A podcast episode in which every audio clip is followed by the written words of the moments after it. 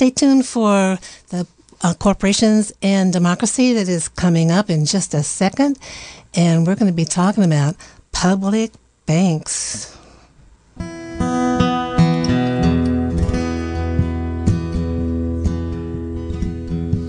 First you told us only through you could we know God, and if we dared to question, he wouldn't spare the rod. For you we worked the soil, for you we dug the moors, for you we shed our blood and fought so many pointless wars. Now you try to tell us there's nothing we can do. You say the world around us belongs fairly to the few, but about six billion people, no doubt, will agree. This world is our home, not your property. It's the commons, our right of birth, and you who would enclose the land all around the earth. Our future is your downfall when we cut this ball and chain. You who've sacrificed the public good for your private gain. With our sweat we built the railroads, built cities on these shores, but because you own the money, you see that it's all yours. We laid the phone lines and the pipelines, and then right before our eyes, you see these things are taxes paid for. You now will privatize.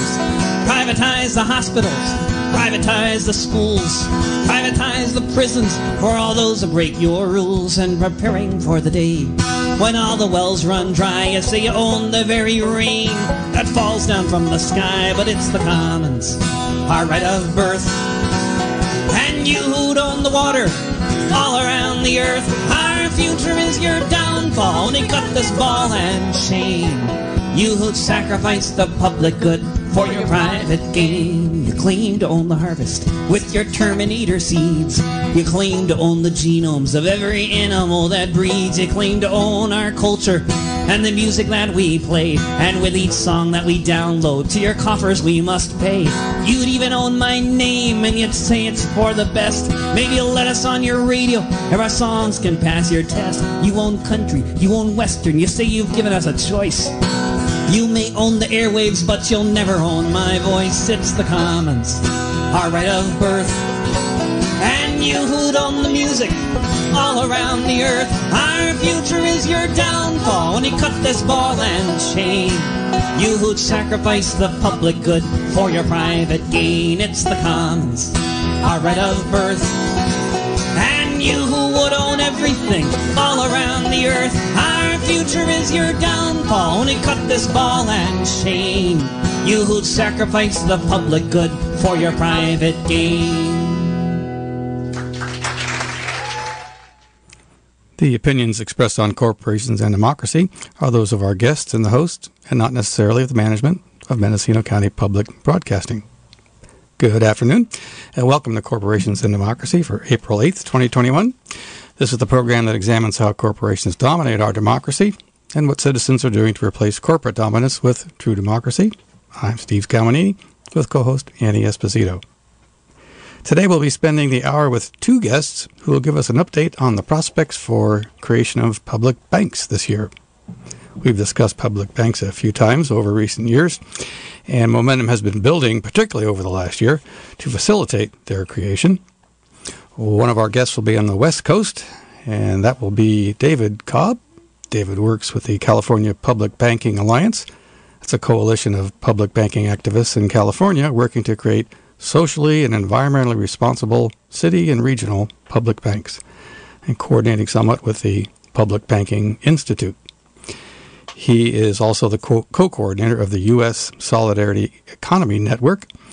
He serves on the Collaborative Design Council of the Uh, Transition U S organization, and is also on the board of advisors of the California Progressive Alliance. On the East Coast, we'll be speaking with Ruth Kaplan.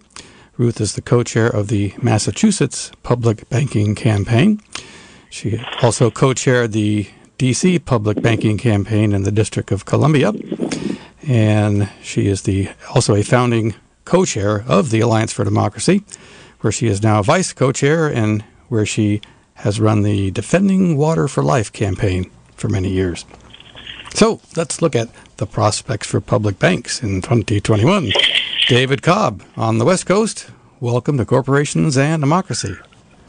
Well, thank you, Steve. It's a pleasure to be back with you and Annie and all the other fine folks at K Z Y X and Z.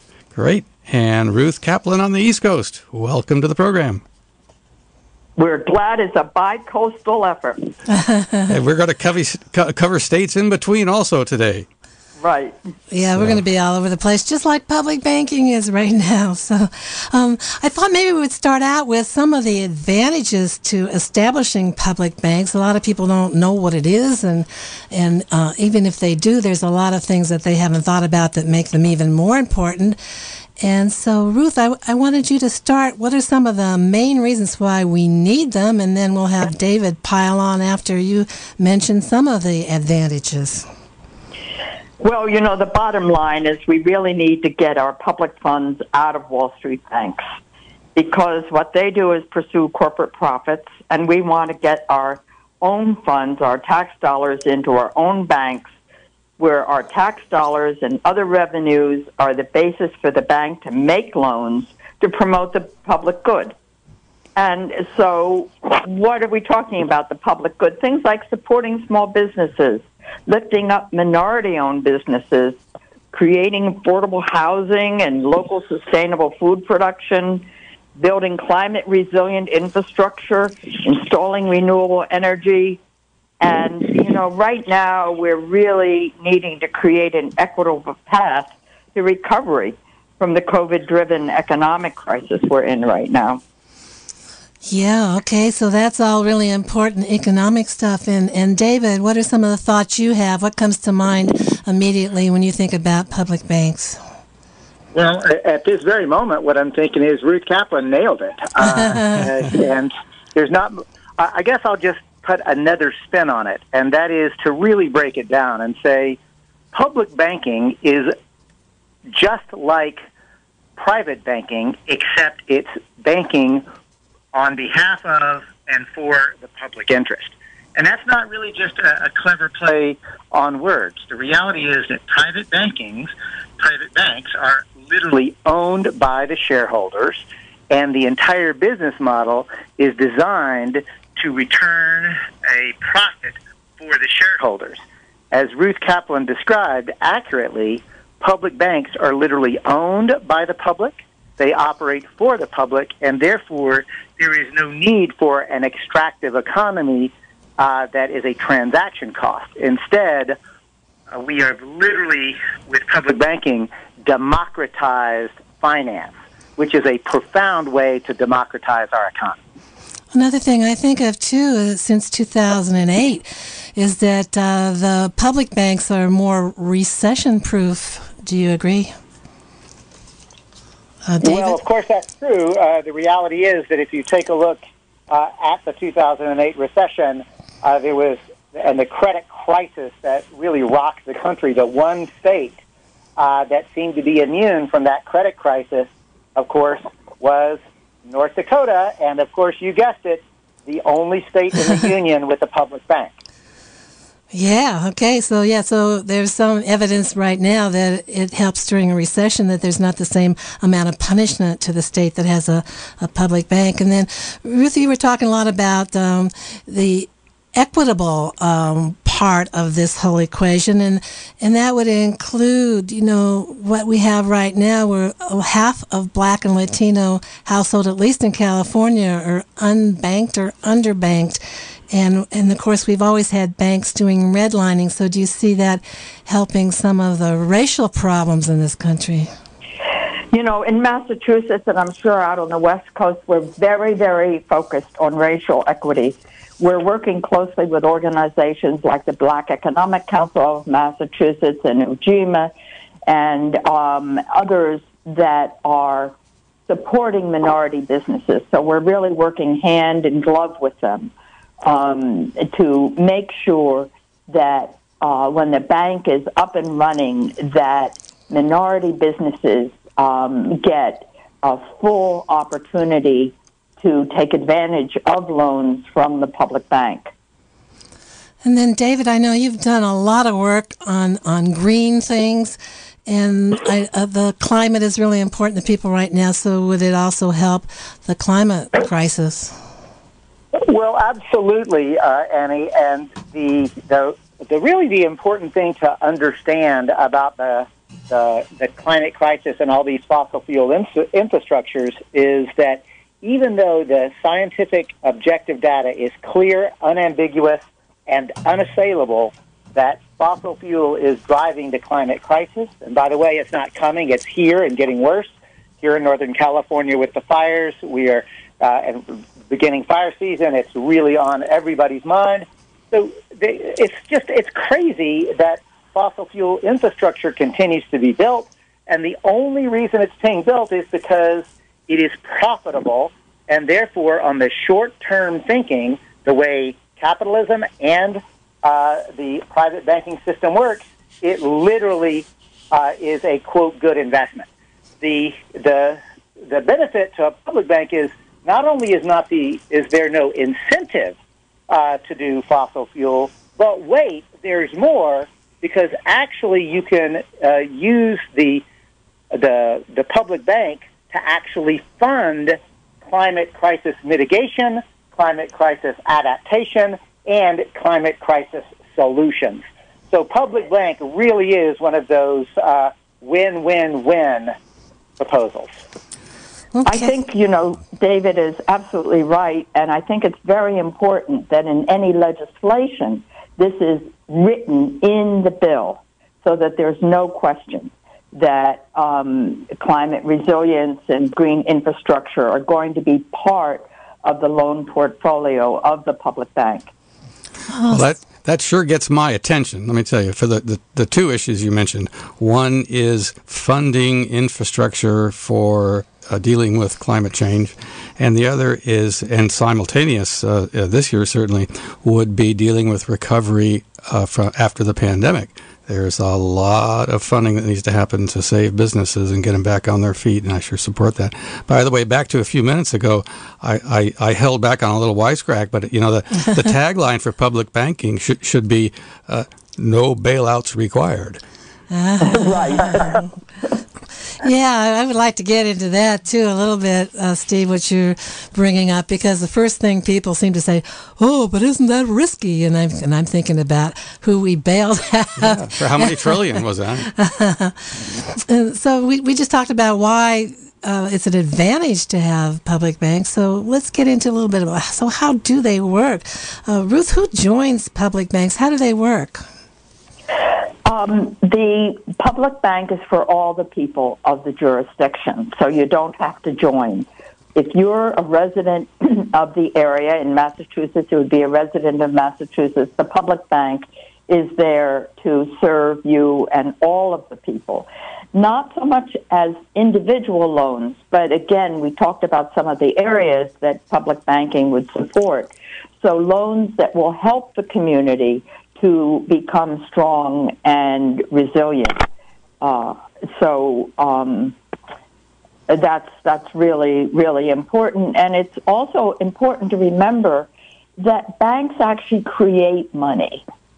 Banks create money. And they do that because once they're capitalized, that's the money that just stays there. And once there's deposits, then the bank can make loans. And what we have to remember is the bank doesn't loan out that money. It, that money just allows it to make loans. You know, that sounds a little like, well, like magic or something, but it's the way all banks work. You don't actually loan out the money on deposits. The deposits and the capitalization let the bank make loans, and so banks are actually creating money. I mean, isn't that awesome? Well, so um, with with the traditional bank, yes, that's certainly true. They're creating debt, and uh, but with the um, public banks, it would be working from the treasury of the district or municipality or state. But wouldn't it also uh, have that magic aspect of uh, debt-based currency? Yes, exactly. Because, like in Massachusetts, the state legislature would allocate funds for the capitalization of the bank. There's other ways to do it, but that's how we're going to do it. And then the state deposits its funds, our tax dollars and other revenues, in that bank. And so instead of in Massachusetts, uh, where we now have it in um, uh, investment fund called M M D T, which then uses that as a basis of making loans all around the globe.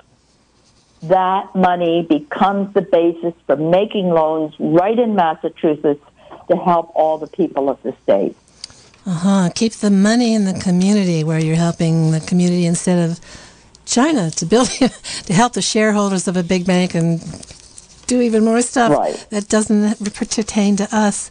Um, so, David, I was just following up on this a little bit. Do you want to talk about uh, some of the mechanisms in a public bank that are different from the more usual familiar private banks? Uh, sure, and in fact, it gives me the opportunity to get very California-specific and really lift up the cutting-edge law that was passed uh, just before the pandemic hit last year, and that is uh, California uh, Public Banking Bill eight fifty-seven that actually created a mechanism to allow up to ten local and regional public banks. So that, Annie, Steve, uh, K Z Y X, and the listeners, what I'm telling you is California has the ability to create local or uh, and regional public banks, uh, well, not exactly right now, because we are still working with the Department of Business Organization to promulgate the rules association, associated with it. So, uh, and there hasn't been a public bank chartered uh, in, a st- in a state in the union uh, in a century. So this is incredibly exciting news. Um, now, what what what makes it uh, unique is, and, and Ruth touched on this, that the eight fifty-seven bill allows the creation of local and regional public banks, but not for individual banking. There's another bit of legislation that we're working on now that we can talk about if there's time, but eight fifty-seven is for deposits of local uh, and regional governmental institutions like uh, Mendocino County or the city of Ukiah or a fire district, a school district could be depositors uh, in such a bank, right? Mm-hmm. And yes, the magic of money creation uh, that Ruth absolutely accurately described. It's, it's called fractional reserve banking. And I'll just take a moment to say I still remember about a decade ago when when that was first described to me, I literally thought it was a conspiracy theory. It didn't really, I didn't believe it. I had to actually do the research. And let me just tell y'all, it's absolutely true. Mon, uh, that private banks or banks literally create money using a debt-based system. So the point I'm making is when, not if, when we have local and regional public banks, our governments will be depositing uh, the public dollars into those accounts. And Steve, this gets back to your earlier comment. It means that infrastructure projects will be cut, the cost of them, basically in half. Uh, and again, the first time I heard this, I said, that really can't be true. But again, look at all the scientific or economic data, all of the studies. Uh, it's, it's black and white. It's, it's math. The reality is public infrastructure projects usually cost about half of the overall cost of them are simply the privilege of borrowing money from these Wall Street uh, banks. It's outrageous, and we will basically eliminate that. I'm, gl- I'm glad you brought up A B eight fifty-seven in California. We're going to move to the East Coast in a minute, but meanwhile, back here in California, I know Mendocino County several years ago, Uh, activists here who are interested in public bank had to put a measure on the county ballot to uh, make Mendocino a charter county so that it could create a public bank. And, and now uh, A B eight fifty-seven has done that for us. And we don't, the, that measure failed, by the way. Mm-hmm. So now we have a little head start when the Mendocino Public uh, Banking Group gets fired up again. They have uh, a platform now that they didn't have before. That's absolutely right. And I, I, I would be remiss if I didn't just lift up the fantastic organizing and educating that went on for that charter uh, process. I, I, I continue to support that and hope that it will be revisited. Uh, and it was a it was a it was a well-run campaign. But you're absolutely right, Annie, that there uh, eight fifty-seven now says that uh, unincorporated uh, and Uh, and non-charter or general law cities and counties can participate, And if there are folks in Mendocino who do want to create a local public banking effort, I would encourage you to do so and reach out to us at the California Public Banking Alliance so that you could actually become part of our statewide network, because we don't have individual members. We do have organizational members of the network. And uh, right now, Cooperation Humboldt is the organizational member representing Humboldt to the California Public Banking Alliance, and we would love to help facilitate uh, getting a, a group going in Mendocino to join the California Public Banking Alliance. I should slip in that there, I think there are ten uh, regional or cities, uh, regional organizations or cities in the state that are on that list. Now, I'll mention them again later, but uh, just for now, that there are there are ten that are working with the California Alliance, I believe. Yeah, and you really need to group up, I guess, because uh, A B eight fifty-seven passed, but nobody's created that public bank yet, have they? They, they haven't, Annie. And to be clear, that's because we're still working with the Department of Business Organization to promulgate the rules. And as a lawyer, I can tell you there are rules and then there are rules. And I don't mean to be coy, but like we all know this, right? You could imagine creating a set of rules that makes it basically impossible to do something. You can also imagine promulgating a set of rules that make it super easy to do something. And as you can imagine, the California Public Banking Alliance argued, look, it's public banking. The state legislature wants public banks. You should make it easier to create a public bank than normal banks.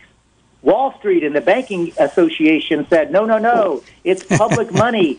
Uh, it's it's too risky. You should make it harder to create a public bank. And I just want to really lift up and honor the Department of Business Organization. Played it right down the middle. We're working with them, and they have said clearly and uh, by word and deed are demonstrating the truth that they're saying, they're public banks are banks. We're not going to make it any easier to create a public bank, but we're also not going to make it any harder.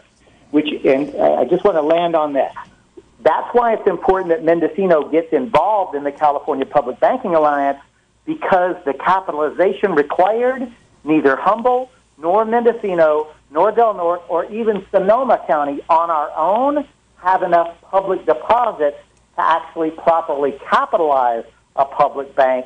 But regionally, we could easily have a public bank of the North Coast. Well, that's great news, and it's I'm really heartened to hear that the Department of Business Organizations is is cooperating, being reasonable. You, you're giving them a good report. I'm really glad to hear it. So that uh, we've been talking about eight fifty-seven, which enables public banking in California, but there's a new bill, right, A B eleven seventy-seven, that is different, and it's really being put forward mainly as to help bank the unbanked. Do you want to talk about what's happening with California's Assembly Bill eleven seventy-seven? Uh, well, Annie, you you nailed it, uh, and I'll, I'll harken back to some of Ruth's earlier comments, especially around uh, low-income people and people of color who really are being Uh, uh, taken advantage of, to put it mildly, uh, by the banking system, and, the, and and our current economic system is so profoundly exploitative and unfair. Um, uh, A B eleven seventy-seven actually doesn't create a true public bank in the traditional sense, but what it is is a budget allocation which would allow the, the creation of uh, a fund that would literally be made available to bank the unbanked. So it won't have the magic fractional reserve banking uh, power, and we are intending to move on that as well uh, in the next legislative session. But eleven seventy-seven deserves our support, and especially because, and I want to really lift up, uh, S E I U, Service Employees International Union, are really driving this. So we're building organizational relationships with organized labor uh, all up and down the Golden State, and a whole host uh, of organizations uh, advocating for policies in the best interest of working people, uh, low-income folks, uh, and people of color and immigrants. So eleven seventy-seven is a budget allocation that would allow the creation, or would create, a revolving fund to be able to bank the unbanked and underbanked. Uh-huh. So somebody that that depends on payday lenders and all the problems that are, are around that situation, they could now write checks, have a bank account through this revolving fund. You got it. You, you, you, you can become a spokesperson, Annie. You really nailed it. Okay. Um, all right, so we want to get to Massachusetts, and there's a whole bunch going on there. One more thing about here. You were talking about the us rural groups up here getting together, the different uh, counties and so forth. Uh, and I suppose we're looking towards Santa Rosa, and Santa Rosa is looking towards San Francisco because that's the big entity in Northern California. So what's happening in San Francisco? Well, Sanford, like, uh, remember that, uh, that there are up to ten local or regional public banks, uh, and there is a very good-natured uh, but very real friendly competition to see which will be the first public bank. Remember, the, the rules themselves have not been promulgated, but that has not stopped public banking uh, activists and advocates, because we have folks in Los Angeles and uh, in San Diego and in Oakland slash East Bay, and in San Francisco, who are all working to create business plans, uh, who are working uh, to create the mechanism so that as soon as the rules are there, the applications can come in. So my guess is that, uh, in fact, I, I bet, it, as we say where I'm from, a dollar to a donut, that one of those four jurisdictions are going to be the first one, um, but there still is room for the those of us in the rural North Coast, uh, as I, we like to jokingly say, the real Northern California, to our friends in the Bay Area, uh, we should get together and be in the second wave uh, of public bankings and create the first regional public bank. All right.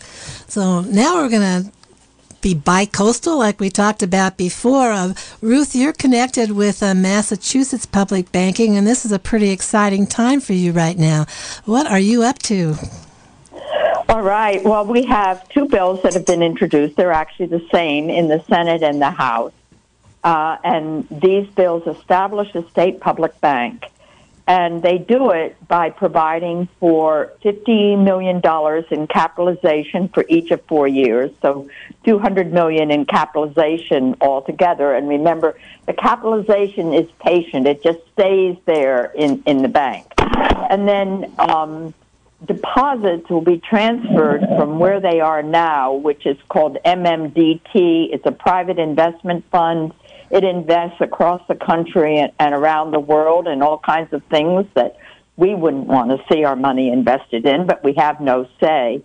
So the deposits, and I won't go into all the details, but the deposits will be transferred from this private investment fund to the public bank once the public bank is established. And one of the things that we felt is very, very important is that there be a strong uh, voice for the public. And we've had a lot of discussion in our steering committee about how to do this, and it's been built into the legislation. First of all, there'll be a public comment portal, and that means that anybody will be able to uh, go up on the web and leave comments, which will then be um, uh, pulled together and responded to by the chair of the Board of Advisors. And we have an eighteen-member board of advisors. I can't tell you how much time we spent trying to figure out how to have a board of advisors that was board, broadly representative of different public interests in the state. And we finally came up with an eighteen-member board that will represent um, uh, community development, financial institutions, C D F Is, and cooperatives, especially worker-owned enterprises. It'll represent nonprofits, specifically um, representing underserved neighborhoods. That's where the equity comes in. Small businesses, again, especially for underserved neighborhoods. Sustainable agriculture and food security enterprises are very important on the Board of Advisors.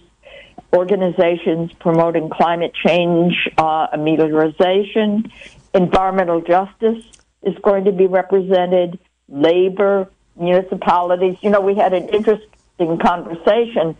Uh, first, we were actually naming organizations. So we said, oh, well, state A F L C I O. Then we said, wait a minute, S E I U is not a part of A F L C I O, and they represent a lot of minority workers. So maybe we should have the S E I U and the A F L C I O. Well, uh-huh. the way the bill is written now, it would represent um, both of those factions. And it would also um, uh, have a representative for municipalities. Um, the bill is set up with a board of directors, and the state treasurer is chair of the board. You know, on the one hand, that makes you nervous. The state treasurer, isn't she just a part of the, he? It's a she in Massachusetts, by the way, right now, a part of the system. But you have to have buy-in. You have to have buy-in from the system.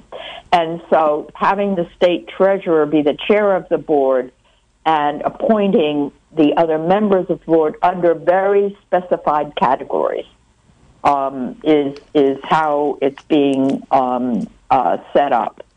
Um, The good thing about Massachusetts is we have a two-year session.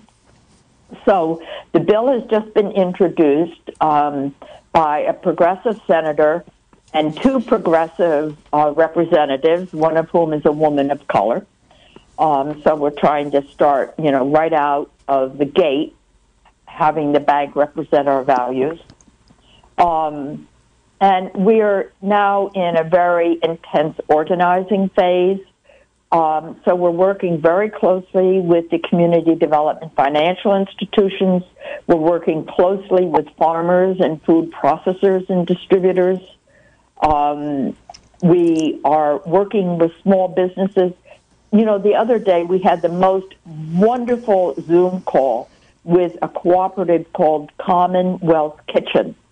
And this organization works with minority small businesses, many, many food trucks. They provide marketing advice. They actually have a kitchen um, where people can come in and prepare their food. Um, and um, they were so excited about the public bank. It was just like, yes, this is what we're here for. Um, and we're also beginning to do Zoom calls with mayors.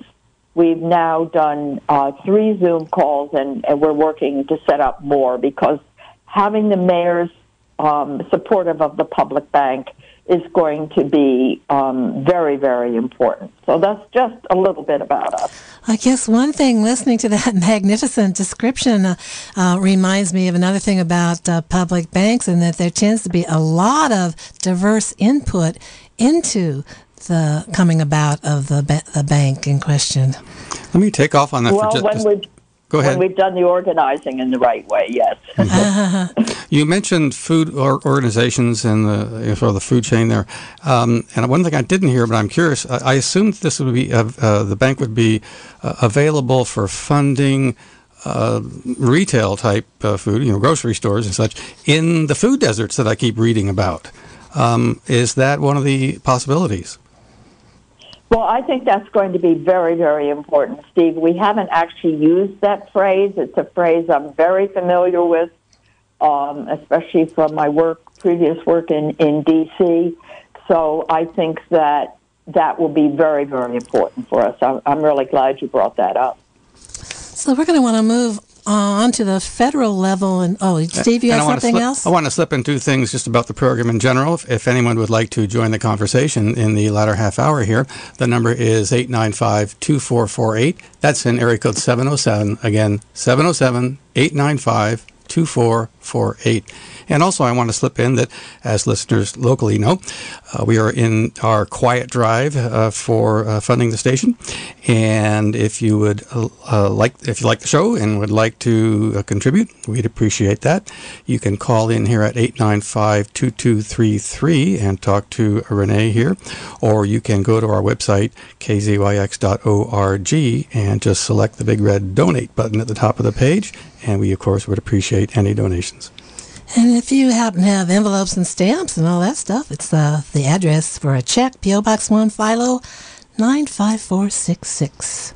So uh, I did want to get onto what's going on nationally in Congress, but first let's uh, spend just a little bit more time on the East Coast, because, Ruth, not only are you involved with Massachusetts, you know a lot about what's going on in New Jersey, Philadelphia, New York. Um, do you want to give us a little rundown? Sure, I'd be glad to. Um, there's a lot of campaigns going on.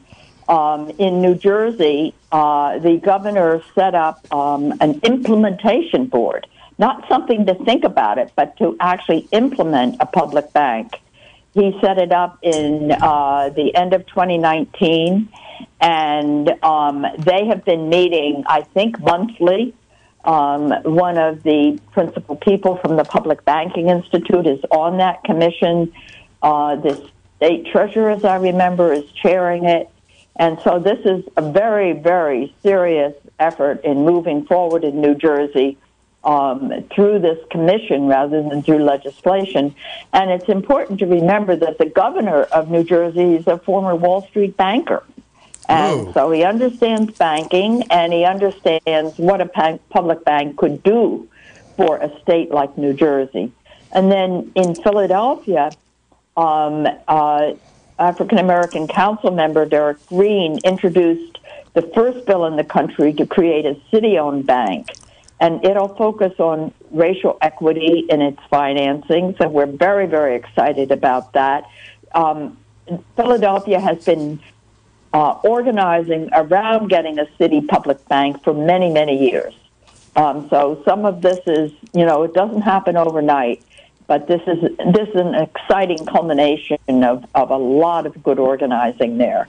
And then in New York State, um, they have an assembly bill to create an Empire uh, State Public Bank.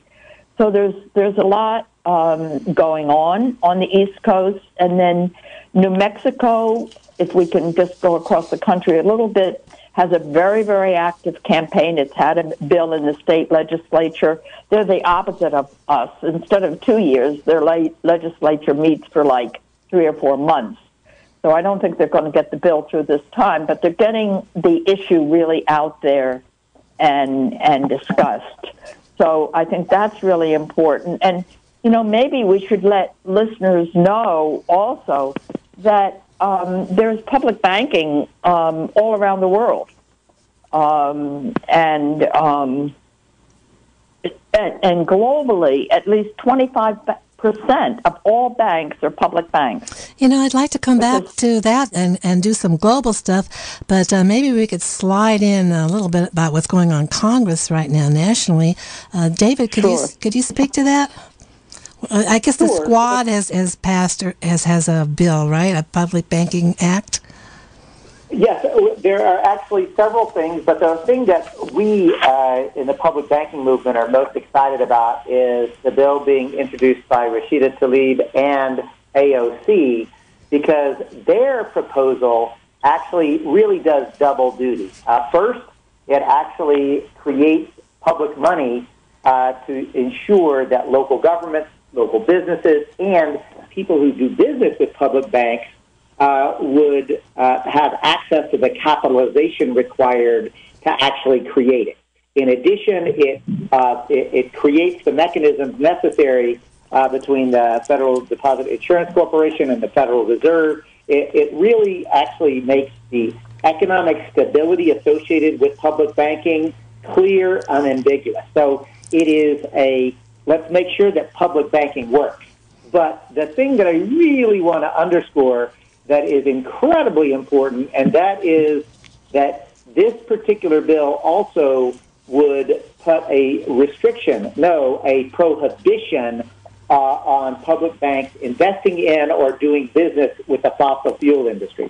I want to say this again.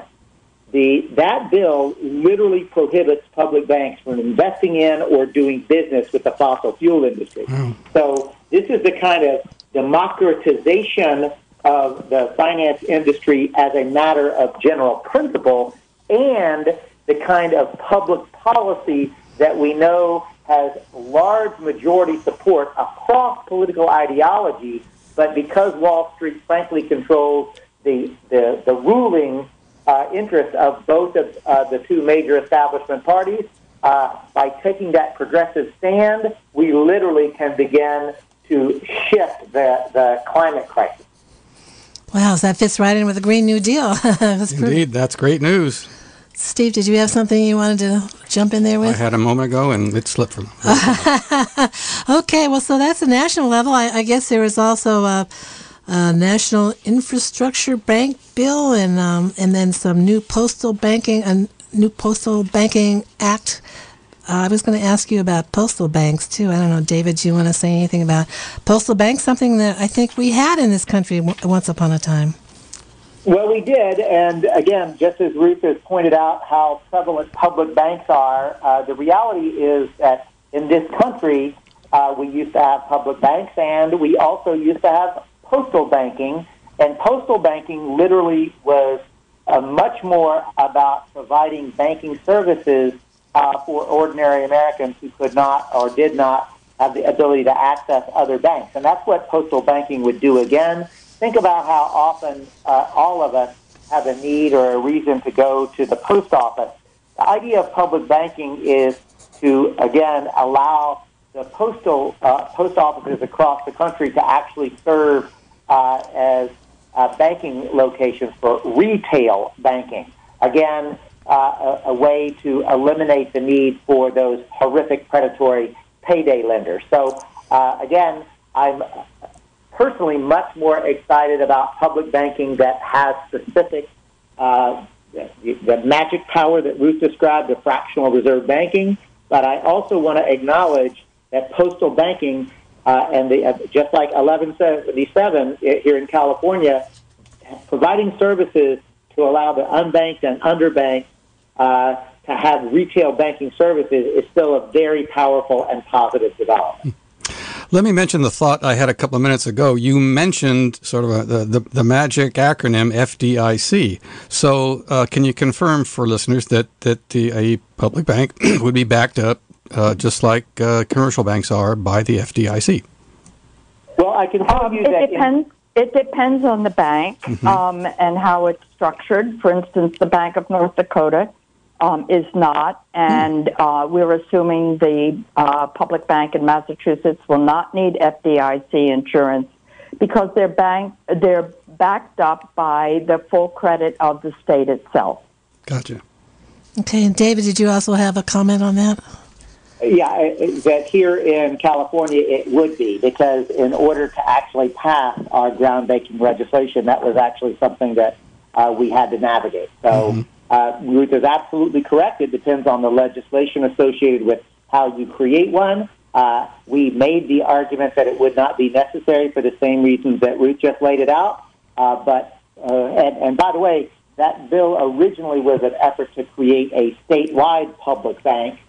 Uh, and we ended up with ten local to regional public banks uh, because that's what we were able to actually get through the legislature. Mm-hmm. Oh, there's always that.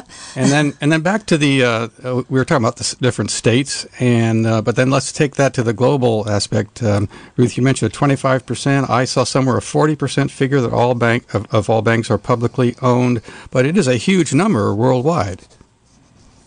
It is. Um, I think it. it I've seen many different percent, Steve, but at least twenty-five percent. Mm-hmm. And um, going from Germany to Brazil, Russia and China may not be a surprise, but even Canada had a public bank from nineteen thirty-five to nineteen seventy-one. And it's interesting to look at Germany because uh, there, the public banks date back to the nineteenth century. And those uh, banks are local folk banks, folks. Bank, co-op banks, and they have about seventeen million members.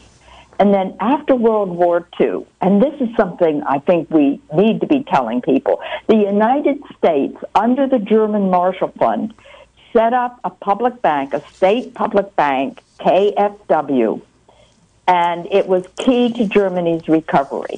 So the United States was key in setting up a state public bank in Germany.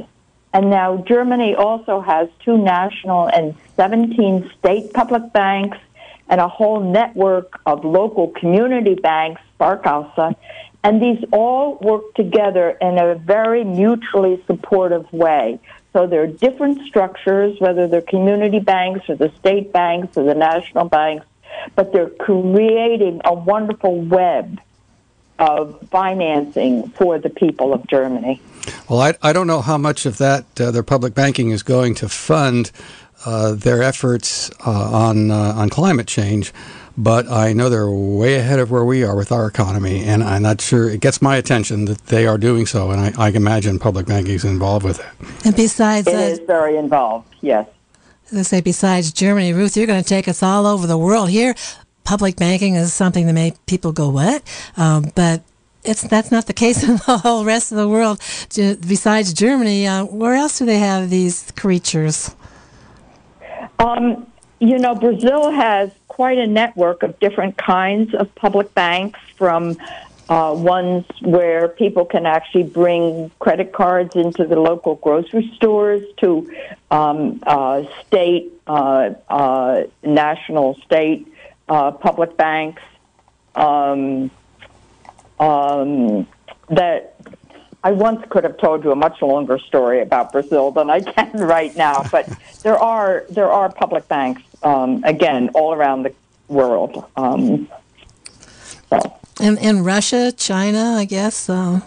Yes, that's correct. I just don't have all the details about about those banks. I have, you know, more detail about how it works in Germany, um, and it's interesting that that Canada had a public bank um, focused on development. Again, from nineteen thirty-five to nineteen seventy-one. When conservatives took over and said, ah, we don't need this, but maybe Canada will get back on board again. You know, that would be that would be really good. Um, you know, I'm just wondering if people would like to know a little bit about the Bank of North Dakota. Well, yeah, that we were going to get to that, that because that, that is oh, that is the model, isn't it? Yes, and, and their largest loan portfolio. Let's talk about that in, in your, your comments. Yeah. Yeah, with, well, let, let me have uh, both of you say something about uh, North Dakota, and, and Ruth, you're, you started off, so uh, tell us, lay it on us. What is what is B N D? Bank of North Dakota, started by the farmers in nineteen, seventeen, eighteen. They were getting totally screwed by the banks. They were um, taking away their farms because they couldn't uh, pay their mortgages. Um, and they were losing their farms, they were losing their harm, homes. And so um, there were some organizers. It was part of a sort of a socialist movement in the United States and also um, in Europe. They created something called the Nonpartisan League. And they said, okay, we're not on the Republicans, we're not on the Democrats, we're on our own party, the Nonpartisan League. And I saw an incredible movie about how the farmers organized. You know, you see them threshing their wheat just as the big storms are coming in, and they're going door to door to door, talking to farmers about what a public bank would mean. And so they ended up, in just a few years, they took control of the state legislature, they elected their own governor, and they created uh, the public bank. And then the Republicans tried to stop it. They tried to stop them from being able to sell bonds in order to capitalize the bank, but they overcame that, and they actually set up the bank. And today, the Bank of North Dakota has a balance sheet of four billion dollars. Pretty good. And, yeah, and it is, it has been able to come in and help communities when there's a crisis. The Red River flood in nineteen ninety-seven, when um, fifty thousand people were evacuated, and on the uh, North Dakota side of the river, the bank came in and helped the businesses get reestablished. On the other side of the river, it took over a decade to get back on their feet. So, different you know, state. The bank was a different in state. A different state. Yeah. Yeah, right. So the bank was just able to jump in. And another thing that we talk about a lot in Massachusetts, and partly because of the history in North Dakota, is the way the public bank works with local private banks. And it's called participation loans.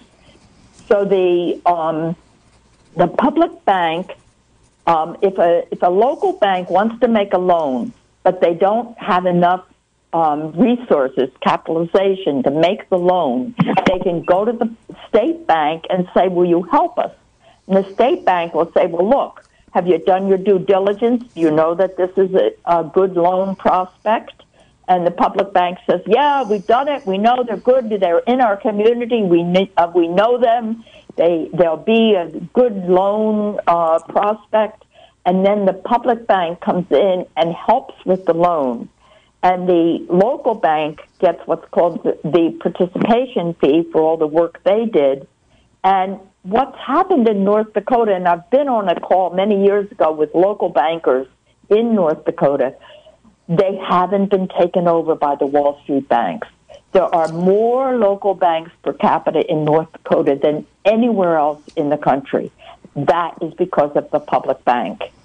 There's some important things that you're touching on there. A lot of stuff like uh, this will involve participation between banks and a local bank and a pub- larger public bank. So there's not really a competition between the, the regular, quote-unquote, banks and the Uh, new, newer public bank.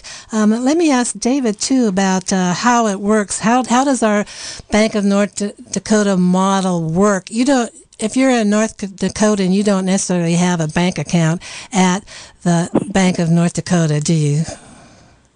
No, I mean, and Ruth really touched on this, but just to be clear, the Bank of North Dakota really fun- functions as a quote banker's bank. That means that most of its lending is actually done in partnership with local banks and credit unions. So that's an incredible uh, portfolio that they have. It's, again, the reason that the local banks uh, uh, are so robust uh, in North Dakota. But the one place that they, that they do actually interact directly uh, with consumers, uh, and that is for uh, college and uh, college funds. And so Uh, student loans are a part of the Public Bank of North Dakota. Again, this is an example of public banks are a function of uh, a public process, and the the, the, the political will uh, was there to to make uh, uh, student debt or, or uh, borrowing money for students part of their portfolio. But as it currently stands, the Bank of North Dakota really is about ensuring credit availability for local banks and credit unions. And my understanding is that uh, student loans is the largest part of their portfolio, and the rate that they go for for their students is about half what it is in the rest of the nation. Well, you, it's also uh, a, a recent addition to what the Bank of North Dakota does. So it didn't come, you know, right out in the early days making those kinds of loans. Mm-hmm. It didn't until, gee, David, I think it's about a decade ago that they started making these these student loans, and it's and it's because it's a very well established bank, um, and uh, so they are, and I think it's very important that they're able to do that. But it doesn't mean, for instance, in Massachusetts, that we're going to start talking about making student loans. That wouldn't be wise to do right at the beginning mm-hmm. of of a bank getting established. And back to North Dakota, I, I guess the second category of of large loans is uh, home mortgages, another really important uh, people-oriented well, service. Yeah. David? Yeah, that's right. And, and uh, again, I, I agree with uh, Ruth. I, I The, the the reality is that the Bank of North Dakota's portfolio, as it's currently uh, operating, uh, business loans and student loans, but then right behind it, home mortgages and farm loans, mm. right? So, again, this yeah. is a function of the political process and uh, the demand. Uh, Ruth is correct that the, the student loan came about uh, uh, ten, fifteen years ago. I, I can't remember exactly the date, but it was because of a particular need and political uh, uh, movement to make that part of the process. Again, for me, uh, I want to be clear, I'd like to treat uh, access to education, including university and college, uh, as a public right, just like we have free uh, uh, school for K through twelve. I think that it should be available uh, for uh, colleges and universities. I don't think that there actually should be uh, any need to borrow money to go, but that's a separate right. political question. Right. We're getting close to the end of our hour. We have about four minutes left, and I wonder if we should jump down to resources and what people can do. You've already talked a little bit about that, but um, maybe we could talk about websites and authors and things where people could look and, and kind of slowly so people can write it down if they want. Um, Ruth, you have some ideas about where people could go? Yeah, the first thing I would suggest is the um, uh, Public Banking Institute, which covers what's going on um, around the country. Um, so that's just w w w dot public banking institute dot org. And there is another national organization, a newer one, the National Public Banking Alliance, and they have a website, public banking dot u s. So I think that, that those two, to begin to get a grounding in what's going on, are very, very important. And then you can go to the state campaigns like ours in Massachusetts. It's just mass public banking dot org. Um, we, uh, we're delighted to work with a public banking advocate out in Washington State to set up our website. Um, so uh, we have a lot up on that website. And then each of the individual campaigns like Philadelphia public banking dot org. Um, banking on New Jersey dot org, um, public banking p a dot org. But you can get all those websites if you just go to public banking institute dot org. So you don't have to write down each of the individual ones. Just go to that main national website, and, and you can get those links. And then there's a few books. Um, Ellen Brown is like the um, grand dame of, of uh, public banking, and she she wrote a book, The Public Bank Revolution. Um, uh, excuse me, The Public Bank Solution. It is a revolution, but it's, her book is The Public Bank Solution, Solution. From Austerity to Prosperity, and um, uh, this is this is a very good Um, Uh, book, you know, sort of for, for covering a lot of what's going on around the world and the history, all of that. Okay, I'm going to I'm going to cut you off here for a minute because yeah. um, we're almost out of time, and give David a chance to uh, announce a community event that he wanted to, plus tell people how they can uh, in Northern California get together. And apologies to the listeners who started calling in when I said there's three minutes left. So uh, sorry, sorry. Uh, but anyway, you're going to write down what these people are saying, and you can contact them. Okay, David. One minute. One. And because it's Mendocino, I'm going to actually just give you my personal cell number. Reach out to me at seven zero seven, three six two, zero three three three, and let's get a Mendocino Public Banking Organization up and going so we can get y'all connected with the uh, California Public Banking Alliance. And thank you for the opportunity, because on April twenty-second, that's right, Earth Day, uh, Humboldt State University is partnering with Cooperation Humboldt and the U S Solidarity Economy Network and the California Public Banking Alliance and the National Public Banking Alliance and the U S Federation of Workers. Ten, ten seconds. Okay, we're out of time. I'm going to step on. I'm going to step on you too. The number. The number is three six two zero three three three to get hold of David. If you enjoyed this podcast, you can go to k z y x dot org to find more shows and content like this one. While there, you can stream us live or check out our jukebox. And if you like what you hear, consider donating by clicking the red donate button in the upper right corner. We are Mendocino County Public Broadcasting, listener-supported community radio. K Z Y X, Philo, ninety point seven F M, K Z Y Z, Willits and Ukiah, ninety-one point five F M, and Fort Bragg at eighty-eight point one F M. Thanks for listening.